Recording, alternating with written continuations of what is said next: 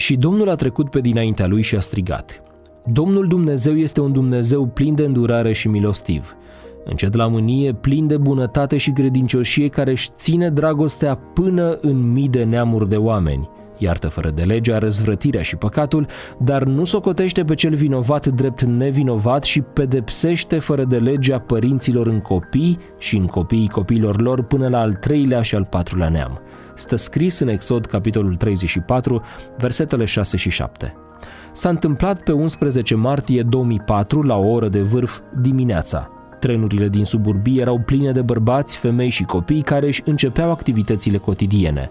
Urcau pasageri din fiecare stație a magistralei Henares, zonă periferică a Madridului, unde locuiește o importantă colonie de imigranți români.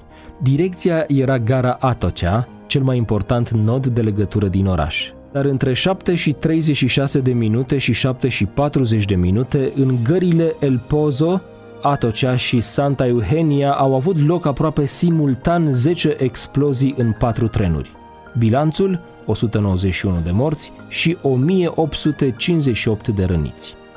Autorul masacrului a fost un comando terorist al organizației islamice Al-Qaeda. Teroriștii au pus în vagoane rucsacuri în care se aflau bombe cu ceas. Printre morți s-au aflat doi adventiști, tânăra Nicoleta Diac și Emilian Popescu, ambii români ale căror trupuri au fost de nerecunoscut. Printre adventiștii grav răniți, Margarita Cerato, spaniolă, a fost rănită la un picior și la urechi. Ciuhat Lorin, român, care a scris mai târziu o carte despre atentat, și Emilia Mavru, româncă, rănită la picioare și la față. Silviu Jarnea, care călătorea cu unul dintre trenuri și care mi-a povestit în detaliu tragedia, a scăpat nevătămat pentru că în vagonul în care se afla nu fusese pus explozibil. Teroriștii căutau să facă maximum de victime nevinovate pentru a genera o mare panică socială. Cea mai mare parte a celor afectați erau muncitori, studenți, persoane modeste, care nu aveau nicio legătură cu revendicările teroriste – mai rău decât atât, aceste atrocități au fost comise din așa zise motive religioase. Biblia îl descrie pe Tatăl Ceresc drept un Dumnezeu plin de îndurare și milostiv, încet la mânie, plin de bunătate și credincioșie. Am experimentat acest lucru în viața mea personală. Dumnezeul Bibliei nu poate inspira un atentat, o crimă sau o fraudă, sub nicio formă.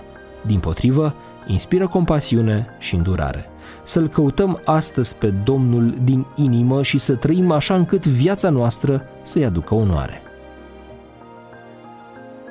Devoționalul audio de astăzi ți-a fost oferit de site-ul devoționale.ro. Îți mulțumim că ne urmărești!